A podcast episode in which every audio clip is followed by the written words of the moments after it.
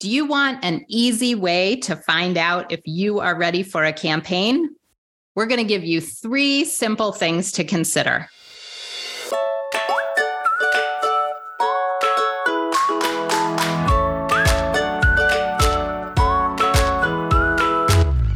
Welcome to All About Capital Campaigns, a podcast that provides fuel for your nonprofit's growth. Each week, Andrea Kihlstedt and Amy Eisenstein, co founders of the Capital Campaign Toolkit, provide practical tips about raising more money for your nonprofit organization. Here are your hosts, Amy and Andrea. Hi, I'm Amy Eisenstein. I'm here with my colleague and co founder of the Capital Campaign Toolkit, Andrea Kihlstedt. And today we are going to talk about three things that will help you figure out if you are ready for a campaign. Andrea, kick us off. Sure. You know, Amy, you and I both have a lot of conversations and strategy sessions with people who run organizations and that and we want to know if they're ready for a campaign. Right? Yes. We want to see if we can help them figure that out. And the first thing I always ask about is, well, what's the case? Do you know what you want to raise money for? Is it compelling? Is it going to help you move your organization forward, your organization's mission forward? That all fits under the umbrella of case. What's the case for your campaign? Right. So if somebody comes to us and says, we just want more money, or we just want to get a little bigger, or we just want a safety net, or we're having an anniversary, we say, well, how compelling is any of that to donors? Let's drill down and get much more compelling than that. Right. Right. I mean, it's amazing to me how many people come and say to us, we're about to have our 20th anniversary. And so we want to raise $20 million. Yes. Well, honestly, that's nonsense, right? Nobody cares about your 20th anniversary. It does provide an opportunity to celebrate, but it's not a reason in and of itself to do a campaign. You need to know what you're going to spend that money on and how that's going to move your mission forward, how you're going to be able to, to have a bigger impact once you spend that money. If you can figure that out, then you have a compelling case. And that's the first of three items. What's the second one, Amy? The second item is strong leadership, both staff and volunteers. So, when we are talking to clients and potential clients about their campaigns, we want to know who's leading your organization, what is their vision, their work style, how long have they been with you? There's all sorts of things that we're looking for, both in an executive director and development staff, to see if they're capable and competent in order to lead a campaign. We're also going to be looking at board members, right? Is the board on board? What role have they played in fundraising? Are they excited about the campaign? What else do we think about when we think about leadership? Well, you know, what I'm looking for in leadership are a couple of things. First, I'm looking for board leadership and executive leadership that is excited about a campaign, that is excited about moving the organization forward. I'm not looking for people who are leaning back.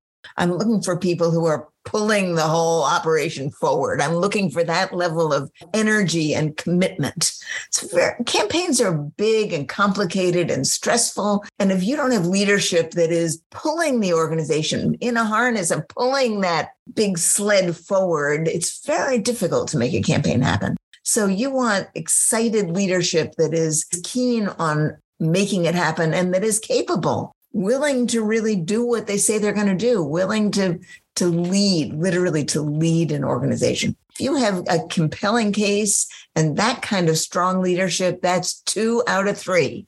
That's I think that third, oh, I'm yeah, sorry. you know, let, let me let's not leave that for one yeah. second. I think that that is so important to go back to case because if you say, you know, if people say we want to do a campaign because we're having our 25th anniversary, it's not exciting, then leadership won't be excited. Yeah, that's right. And so when you have a strong case, which sometimes takes a couple of months to come up with multiple meetings uh, blue sky thinking wrangling you know what will our next 10 or 20 years look like as an organization?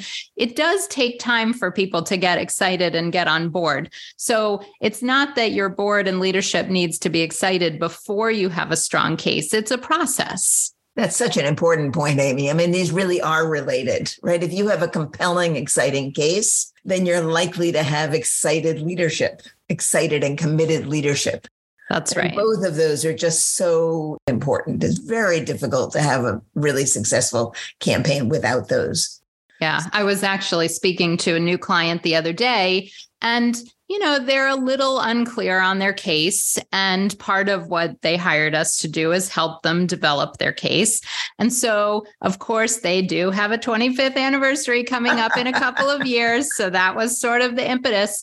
But as we were talking just on an initial meeting about teacher recruitment and uh, retention and strategies for scholarship and recruiting DEI students and faculty, you could see the board members lighting up as we dug a little deeper into what they could be raising money for and what the case could be. And so um, I think it's okay if you don't quite know what it is but as you want to move your organization to the next level of program and service and development and into the next decade, uh, as you talk about it, it can get more exciting.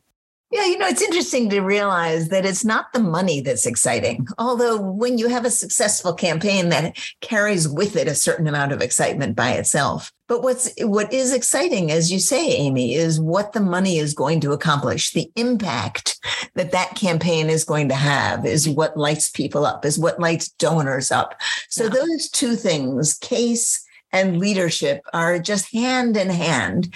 And in fact, they also tie in, of course, to the third component we want to talk about today, which is donors. Yes. Do you have people who have the capacity, the inclination to give, and a belief in your mission and the case?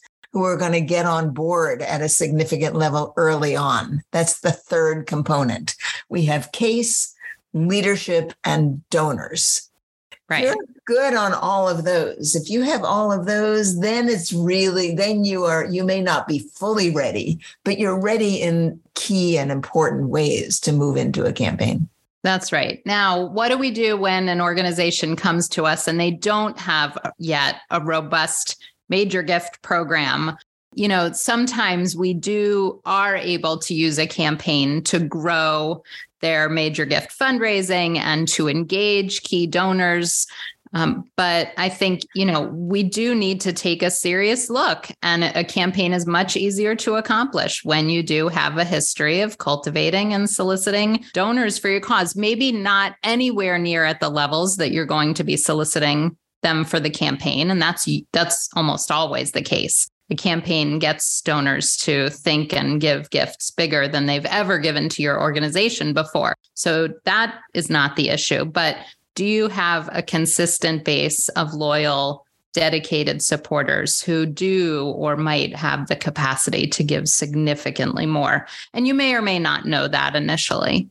That that may take some digging but it's worth you have to be thinking about it early on. I mean if if you were to if we were having a strategy session with you and you would say to us well we've never done any fundraising at all. We just have a golf tournament or we just have a you know an annual bingo night um, you know, we would have to say, well, of all the people who come to you for that kind of transactional fundraising, can you identify 10 people who would be interested in giving at a philanthropically at a at a significant level for your campaign?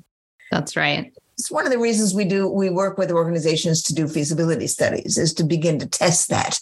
Do you really have the donors who are going to be able to step up and make gifts of the levels you will need if you're going to have the kind of campaign you're you are hoping for?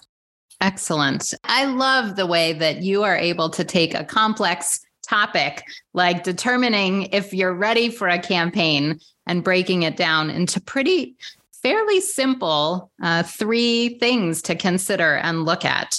So, do you have a strong and compelling case, or how are you going to develop it? Do you have the leadership on board, both staff and board members and volunteers? Very important to have strong leadership. And do you have a donor base that you can cultivate and engage and develop through your campaign? So, I hope that was like helpful. That, yeah. Thank you. Yes, that was good. Excellent. All right. Thank you so much for joining us. We look forward to seeing you next time. See you soon.